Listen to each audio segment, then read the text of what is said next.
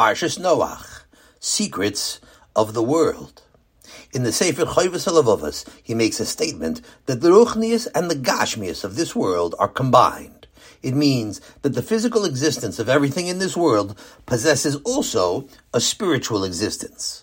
Whatever object you will see, in addition to its obvious, its palpable qualities, its size, its shape, its properties, physical and chemical, in addition, it possesses a certain spiritual entity, a spiritual quality. And these two, the Ruchnius and the Gashmius, are intertwined in every object. Now, if you'll ask me to explain this fully, I must admit that I'm not capable, because when it comes to even the physical things, I cannot explain much. When it comes to spiritual things, I can explain even less. And when it comes to something that's a combination of physical and spiritual, I can explain even less than that. But we can approach the subject by analogies, with some examples, and that will help us to understand the matter somewhat. In the Torah, we read what Hashem said to Noach after the Mabul. V'haya be'ananei anan al haaretz. When I shall cast a cloud over the earth. V'nirata hakeshet be'anan. And the rainbow will appear in the cloud. V'zacharti et briti asher beini ubenechem. It means that I am remembering my covenant between me and you. Uben kol nefesh chaya b'chol basar. And every living being among all flesh. V'lo yiyeh od hamayim lemobul l'shochet kol basar. And never again will there be a mabul to destroy all the flesh. Now these words might make it seem like until now there hadn't been rainbows in nature. Until that day when Hashem displayed the rainbow as a sign of the covenant, there hadn't yet been such a phenomenon. Only now, after the Mabul, it was created L'os Bris, for the especial purpose of being a demonstration of Hashem's promise. But that raises a question, because we know that a rainbow is a result of natural causes. It's a consequence of the breaking up of the sun's rays into its various components. Sunlight, you know, is not one color when you walk out into the street and you see the golden light streaming down on you, it's really a number of colors, only that when they're combined, it looks like yellow sunlight. That's why if you take a prism, a shaped piece of glass with sides to it, and let the sun's rays pass through it, you'll see that the prism breaks up the sunlight into various colors. What's happening there? As the light passes from the air into the prism, it slows, and the change in speed causes the light to bend. Only that the different wavelengths, the different colors, bend at different angles, and so on the other side of the prism, you'll see all the various colors that make up sunlight. And so a rainbow is nothing new. The whole thing is a natural phenomenon. As the sun shines through a curtain of moisture, the water droplets act like a prism. They cause the sun's light to slow down as it goes from the air into the denser water droplets and it breaks up into all kinds of colors. That's why you can create a rainbow of your own whenever you want. If you take out a hose to water your lawn and you hold it up in the air. So, as the water cascades through the air and the sun's rays are shining through the water, you will see a rainbow. And therefore, it's a question. What's so marvelous that a rainbow should be construed as a covenant sign from Hashem? What kind of sign could it be? All it is, is the sun's rays going through a veil of moisture. So the Ramban says, Ein hachinami. The rainbow wasn't created now, a made to order Os Bris. As long as there was a sun and rain, there were rainbows. And therefore, when Hashem said, Et kashti natati be'anon, I put my rainbow into the cloud, he's referring to the Sidrei Bereshis. From the beginning of time, I put a rainbow into the clouds. Only that at the beginning, because mankind wasn't apprised yet of its significance, so the rainbow was just that, a rainbow but it was waiting for the time when Hashem would reveal its secret. And now, after the Mabul, it was Iglai Miltul Mafreya. It was retroactively revealed that already at the beginning of time, the rainbow was invented by Hashem to one day serve as a sign of a covenant. Et kashti natati be'anon. Look at my rainbow that I put into the clouds from the beginning of time, and know that it means much more than what you thought. When you see that apparition, you should know what it means. It's my promise to you that rain will never again fall in such quantities to destroy all of mankind. That's my word. You know what that means? It means that everything we said till now about rainbows and prisms and wavelengths of colors is all secondary. It's true, of course. What they told you in Beis Yaakov or in the English department in the Mesivta is the truth but it's only superficial. It's good enough for a Gentile, maybe. But when a Jew sees a rainbow, he's expected to see much more. He's expected to see the secret of that natural phenomenon, a covenant that is hanging in the sky. Now, if we'll reduce that covenant to its simplest form, it's a promise that such a flood, a universal flood, is not going to be anymore. So if you live in Queens or you live in Sheepshead Bay, and in the morning you get up and you find that there's water on the floor of your bedroom, you can rest assured that it's not the beginning of a new mabul. Whatever happens, someone outside will survive. He's a merciful judge, and he promised us that there is not going to be a repetition of a universal flood. By means of his rainbow, Hashem declares to us that even though he may sometimes have to punish, HaKadosh Baruch Hu will never declare peace with those who declare war on righteousness. But the overriding hanhaga of the world is rachamim. Od kol yimei haaretz, zera v'kotzir, v'kor v'achom, v'kayitz v'choref, v'yom v'layla, lo yishbotu. During all the days of the earth, seed time and harvest, and cold and heat, and summer and winter, and day and night shall not cease.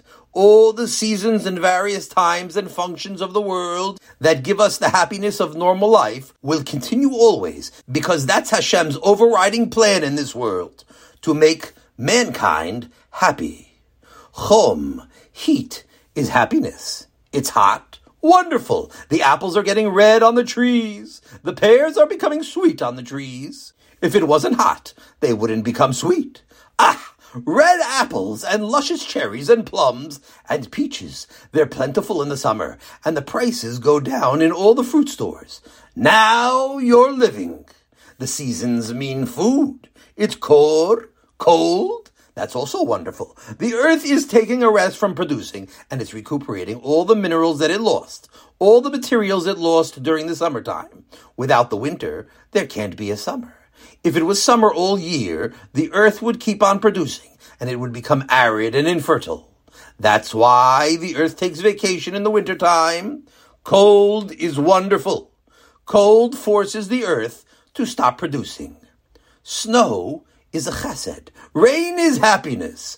All the seasons and functions of the world are chesed. That's the picture of our existence in this world. And that picture is what we are supposed to learn from the phenomenon of the rainbow. He made a good world, a fun world, a safe world, a beautiful world, a world of happiness. And he promises us that it's going to continue that way always, because that's his general plan for the world. Oilam Chesed Yabane. And that's what HaKadosh Baruch Hu intended when he made the phenomenon of the rainbow, to teach the world that the Hanhaga is Rachamim. That's the secret of the rainbow, that the general plan of the world is kindness. The processes of nature are so arranged that they maintain life. They support the existence of living things. Wherever you look, you see that every component of nature is part of a grand scheme in which everything cooperates to maintain the existence of the living. Whether it's the function of the rotation of the earth, day and night, or the precession of the seasons, the chemical reactions of all kinds, all the biological functions of the organisms. Wherever you look, you see that everything is cooperating in the grand process of Rachamim. That's the meaning of this Osbris. It's a sign of a covenant between the Boide and all the living, a covenant of mercy that HaKadosh Baruch Hu made with mankind, that the world will be conducted with compassion. Tov Hashem lekol rahamav al kol masav. He is a chafetz chesed, and he created the world for kindliness. By means of the rainbow, Hashem declares, in spite of my insistence on meting out consequences, my middas harachamim is my overriding hanhaga, and the world will continue in the usual manner. Isn't that remarkable? What the world thought was just a rainbow, it turns out is an os, a lesson. It's trying to teach you something. Whenever you see that, we should be reminded of the great principle on which the world is founded. Oilam chesed yabane. The world is founded on kindliness. It means that if you see a rainbow and all you see are some colors, you're looking at Hashem's os bris, like a horse looks at it. A horse also sees nothing but a few colors. And even if you look up at this glorious phenomenon spread out before your eyes, an apparition of various colors, and you're thinking about how beautiful it is, how breathtaking it is to see the moisture acting as a prism and breaking up the sunlight into various colors. So you're looking at it not like a horse, but it's not much better. You're looking at it like a scientist, a professor. Hashem told us to look at the rainbow differently. A horse sees nothing. A Gentile, an Amaaretz, sees beauty or prisms. But the one who knows the secrets of the world sees an os bris, it's breathtaking because it's reminding you of something even more breathtaking than beautiful colors. It's trying to teach you something. A rainbow means stop and think. Put these thoughts into your head. Now I understand that this idea is remote even from the minds of frum people. We're not accustomed to hearing such things that natural phenomena are teaching us to think about Hashem. So start getting accustomed now, because this is a very big teaching that is not limited to rainbows. All of the natural phenomena possesses a vast spiritual significance. That's the important principle of our great teacher, the Chovos Halevavos, that every physical phenomenon has a soul to it, an inner, penimius digga purpose to it. The rainbow is only one example. There is an endless number of such ideas of the penimius, the inner purposes of nature. Only that because we live in a physical world with physical eyes, so it's not easy to get into the habit of seeing the spiritual side of things. But that doesn't minimize the truth of the matter. And it doesn't minimize the obligation to search out and study the secrets of the world. If you look in the Chumash, when Hashem created the Me'oiros, the luminaries, it means the sun and the moon. It lists a number of purposes that He intended them for. V'ayu le'otot l'moadim, u'yamim u'shonim, u'l'ha'ir al ha'aretz. And they should serve as signs, and for appointed times, and for days and years, and to give light to the earth. Now we have to pay attention to the list here because it's not random. It's telling us a certain order of importance. And it says that the first purpose is le'otot. That's number one on the list. That they should be signs. That they should demonstrate something to us. The sun is a sign and the moon is a sign and the stars are signs. We'll soon see what that means. The second is lemoadim for appointed times. The sun and the moon are both instrumental in calculating when the Yomim Toivim fall out. So the second purpose is to let us know set times. When will Yom Tov fall out? Third on the list is Liyomim, for days. The sun and the moon tell us when it's day and when it's night. A very important function. And then also Ulashanim, for years. The movement of the sun around the earth divides time into years. And then last on the list, fifth in importance, is La'ir al Haaretz, to illuminate, to give light to the earth. Now, if you give it just a little bit of thought, it's a remarkable list, because it seems to be upside down. After all, we would say that the Me'oiros are chiefly to illuminate. That's why they're called Me'oiros, luminaries also for day and night, and for years to be a universal calendar. Those are the most evident and most practical purposes of the luminaries, but those are all the way down on the bottom of the list. What comes before that? The Mu'adim, to be a Jewish calendar. That's jarring even to the ears of frum Jews. We're willing to admit that we make use of the sun and moon for our calendar, but to say that it was created for that, even more than for Liyamim, Ulashanim, Ulahayid, days and years and to give light?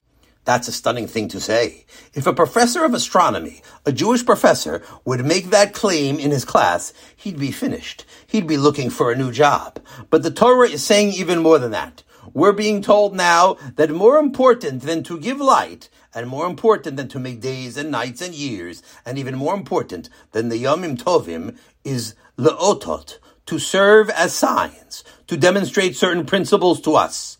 That, says the Torah, is the number one reason. Yes, there are other reasons too, but they're just auxiliary reasons. The primary purpose Hashem had in mind when He created the sun and the stars and the moon is for us to look at them and be reminded of certain ideals. Because what does it mean, leotot? It means that it should cause you to think of something, to recognize something. And os means it's demonstrating something. You have to see the sign and know what it's trying to tell you. Otherwise, it's a wasted sign. And so we see now that we are not fulfilling the will of Hashem. We are foiling his purpose in creating the luminaries. I'm talking now Pashat Peshat in the Chumash. We're expected to use the Ma'oiros to be informed of certain important ideals, certain principles. But who's doing that? How are the sun and the moon and the stars fulfilling their function? their primary function of providing signs if we're not gaining information when we see them. We don't even know what to think. And so we'll see now. Maybe we can supply some of the missing information by looking in the Siddur. The truth is that when we study what we are told in the davening about the purpose of the sun, we see that there is a paramount purpose that overshadows all the other purposes and makes them almost insignificant. And that's the following. Tov yatzar kavod lishmo. You say that every morning. The good one created all this glory for his name. Now, what's the glory we're talking about? It's talking about the sun. Like it says in Tehillim, Hashamayim misoprim kivod kel. The heavens declare the glory of Hashem. And he goes on to say how the sun comes out every day. It's talking about the sun. Every morning the sun comes out in all of its glory. Now that's pashtus, shebe pashtus. That's what the psukim are talking about. And that's what the davening is talking about. That the purpose of the sun is to let us know about a creator. The sun is one of the most prominent phenomena in our world, and it's coming to give glory to Hashem. It's an os, a sign of Hashem's magnificence and resplendence, his brilliance. You remember when the emperor spoke to Rabbi Yehoshua ben Chananya in Gemara Chulin, Let's see your God, he said. I want to see him. Well, you can't see him. So the emperor said, That's baloney. I can see my gods. And he pointed to his Getchkis.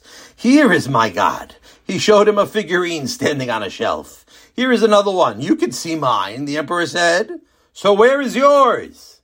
In the olden days, that was a reproach to the Jewish people. Lama yomru hagoyim ayena Elohim. Where are your gods? The Gentiles said. Even today they show you a statue of someone nailed to a cross. That's our God. A dead God. Where's yours? But the Rabbi Shua ben Chananya was up to the task because he learned this subject of osos. So he said, if you insist, come up on the roof. I'll show you something. So they went up on the roof of the palace and he pointed at the sun. Take a good look at that, he said. Don't take your eyes off of it. That's impossible, the emperor said. I can't look at that. It's too brilliant. I'll go blind. So Rabbi Yehoshua ben Hananya said, Do you know what the sun is? The sun is one of the smallest, one of the most minuscule servants that serve our Creator. You know there are trillions of suns. Out in space, the stars are much bigger than the sun. There are some stars as big as the entire solar system one of the biggest stars, is so big, you can fit five billion suns into that star. So Rabbi Yehoshua ben Chananya said to the emperor, if you cannot look even at the least of the servants of the Creator, do you expect to look at him? You'll get blind if you look at his messenger. You expect to look at him? Now this is not just an anecdote, a story for children. It's an important Torah lesson because it's telling us Peshat in the Pasuk. Ve'ayule otot. The primary purpose of the sun is to be for us a tiny token of its creator. Of course, it's not tiny as far as we're concerned, but that's the point. It's a mighty phenomenon, a huge endless storehouse of atomic energy. You know the sun burns by atomic energy, by nuclear energy. It's been burning for 5,000 years, and it shows no sign of weakening. It can go on and on. Only nuclear energy can supply that. It's a tremendous phenomenon that bombards this earth with so much heat and so much light, and most of the sun's energy is not even used. A tremendous surplus goes off into space, and that big fireball, that tremendous sun, is nothing after all. It's one tiny, infinitesimal creation of Hashem. It's a mote, an atom, and nothing compared to its creator. And that's what the sun is for. That's the most important purpose of the sun. So that you should remind yourself every day, a few times a day, about the vastness, the greatness of the one who created that sun. And that's why this os is available wherever you go. The sun shines everywhere because wherever you go, that's the most important reminder you'll need that there's a great creator. Now, the truth is that it's such an important demonstration that even if this phenomenon would be available only, let's say, in the heart of China, on a tall mountain in the Tibetan wilderness, we'd be obligated to travel there to see it.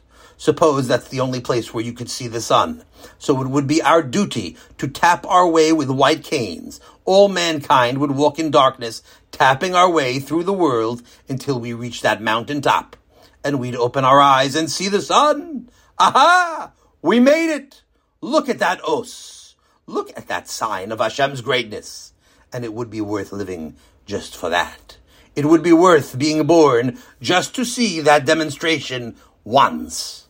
But because it's such an important demonstration of the one who is Melochola Aretz Kevoidoi, so it's also, to a certain extent, Melochola Aretz Kevoidoi. It's an os that shines everywhere. Bechola aretz yatsa kavam ubiksei tevel melehem. To all ends of the earth, its voice, its words go out. Tehillim.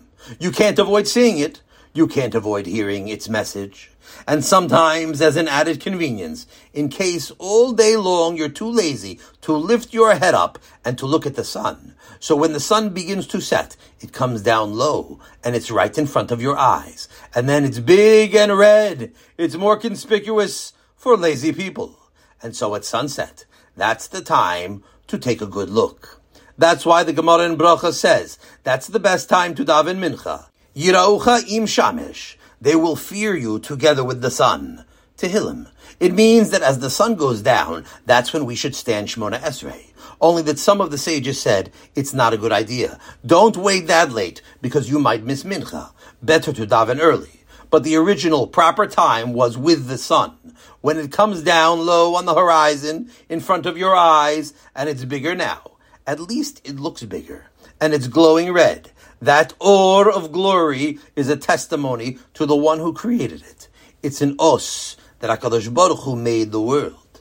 So when the sun rises in the morning, or the sun is setting at night time, or any time during the day, if you're able to take a quick peek without spoiling your eyes, think Hashamayim. The sun in heaven, Mesaprim Kivod Kel, is telling about the glory of Hashem. Umase Yadav Magid Harakia. What's up there in the sky is showing you the work of his hands. Tehillim. That's the primary purpose of the sun. Now, try and tell that to someone outside. The sun is for that. He'll laugh at that. He went to high school. He took the Regents tests even, and he knows all about the sun. But he knows nothing. He knows only the Gashmius. But of the real purpose, the soul of the sun, he knows nothing. And even if he's a yeshiva man, He'll tell you about Lamoadim, Ulyomim, Ushonim, but the most important purpose, Laosos, the spiritual component of the sun, that he forgot all about. Vihayu Laotot means that the sun will be assigned to teach us of something that's penimius, the secret of the sun, the soul of the universe. And that secret is HaKadosh Baruch Hu. Now, what about after the sun sets? Does that mean it's time to forget all about the osos, the demonstrations of the luminaries? Oh no. The secrets of the world are too important of a subject to forget about at night. Yom liyom yabia omer. Each day is speaking to you important words. Velayla lelayla yechavedat. But the nights, too, are teaching you wisdom. Tehillim. Everyone knows that once a month we go out of the shul into the street and we make a bracha on the new moon and we say, V'lalvana amar, Hashem told the moon, Shitit chadesh, should become smaller and disappear at the end of the month. And then at the beginning of the new month, it should reappear. It means that he made it happen. Now that's not a chiddush to us. Only the atheists, the liars. So they'll say that it's an accident. but the frum Jews we know that Valalvana Amar, that Hashem gave the command to the moon. But even that is not the whole truth. Because why did he do it? That's the question. So you'll say it's for important purposes. HaKadosh Baruch Hu has good reasons for the phenomena of the phases of the moon. The waxing and waning of the moon is purposeful. When the moon changes its appearance, it helps us eat. It creates food. It facilitates many processes of life. And so what's the question? Why did he command the moon to wax and wane? There are so many beneficial reasons. The answer is that those aren't the real reason. Why did he give that command and create a system of the moon traveling around the earth so that sometimes it reflects more of the sunlight towards the earth and sometimes less? Not for all those reasons that you thought. He did it so that it should be ateret tiferet. It should be a crown of glory. la La'amusi baten. To those whom HaKadosh Baruch Hu has carried since their birth. That's the Jewish nation. Since we became a nation, he has carried us like someone carries a child in his arms, taking care of us within a special providence. How is the moon a crown of glory for us? Shehem atidim lehitchodesh kemota, because we are going to be renewed someday, just like we see the moon being renewed. The moon, you know, is sometimes not visible. It disappears at the end of the month. It becomes smaller and smaller and disappears. But don't give up hope as sure as anything, it's going to reappear. In a few days, you'll go out to the street and you'll see it again. And the Am Yisrael too. It may seem that they're disappearing. Forget about that. It's never going to happen. As long as there's going to be a world, there's going to be an Am Yisrael. And not only they're going to be, but they're going to reappear and get greater and greater. And so the moon is the sign of what's going to happen to us. The moon disappears and then reappears to be a message that no matter what, the Am Yisrael will someday reappear and become the greatest in the world. We will be restored to our full greatness eventually. And that's why we mention David Amelech. Because Ben David is going to come. Mashiach Ben David will come at that great time. And Yakiru v'yedu kol yosh tevel. Everybody will recognize the truth then. It's a pity people come out and say Kiddush Levana and don't think even once about what the moon is saying to them. The Levana is saying, take heart, be of good courage. Whatever happens to you in your history, don't be disheartened because you are going to win out in the end. The future belongs to you and someday you will illuminate the world. That's what the moon is there for, just for that. Don't think it's a little remez that agavurcha, we decided to take this natural phenomenon of the moon's phases and attach our own ideals to it, that we're using it as a parable, like somebody might do in a poetic way. Oh no, he's telling us a fact of creation. Vilalvana amar shitit chodesh. He commanded the moon to renew itself. Ateret tiferet. And the purpose is just for that, to be a crown of glory for us. So the question is, what about all the other purposes of the phases of the moon? They're not even mentioned in the bracha. Wasn't the moon told to renew itself because of other purposes? And the answer is, it certainly was. Oilam chesed yibane. Hashem built this world for chesed. Certainly, it's all kindness, and all the kindly purposes are intended. And yet, the greatest kindness of all is the penimius the inner soul of the moon. Hakadosh Baruch Hu says, "The moon is my messenger to the Am Yisrael," and that is its most important function. More than the purpose of controlling the tides, the purpose of giving light at night, and even the many functions that haven't been discovered yet. All these purposes are minor purposes. The major purpose is leosos, and therefore it's not just a good thing to think about. It's the main thing to think about. Unfortunately, most people look at the moon like cows. But a cow, we can't blame him. When he looks at the moon, we don't expect him to have any kind of feelings at all. But we, we are the ones the moon is speaking to. We are the ones that the moon is speaking about. And therefore, as much as possible, even when you're not saying Kiddush Levana, we try to listen to its message. You see a full moon, the most beautiful object in the sky is a full moon. It's too late for Kiddush Levana, but it's still an os, a demonstration of the utmost importance. It's reminding us that someday we will be recognized as the most beautiful firmament of the world. We will be the nation that shines in the whole world. Now, before we finish our talk and we walk outside into the night to practice up on these ideas, one more example of the night demonstrations. Because not only the sun and the moon, but all the star worlds are also me'oiros, and also the stars it says in Bereshis. The trillions of stars are also osos, demonstrations. What are they for? So it could be that the scientists and the astronomers have their ideas. I imagine they publish long papers in their scientific journals and they pontificate about the various functions of the stars. Very good. It could even be they're right.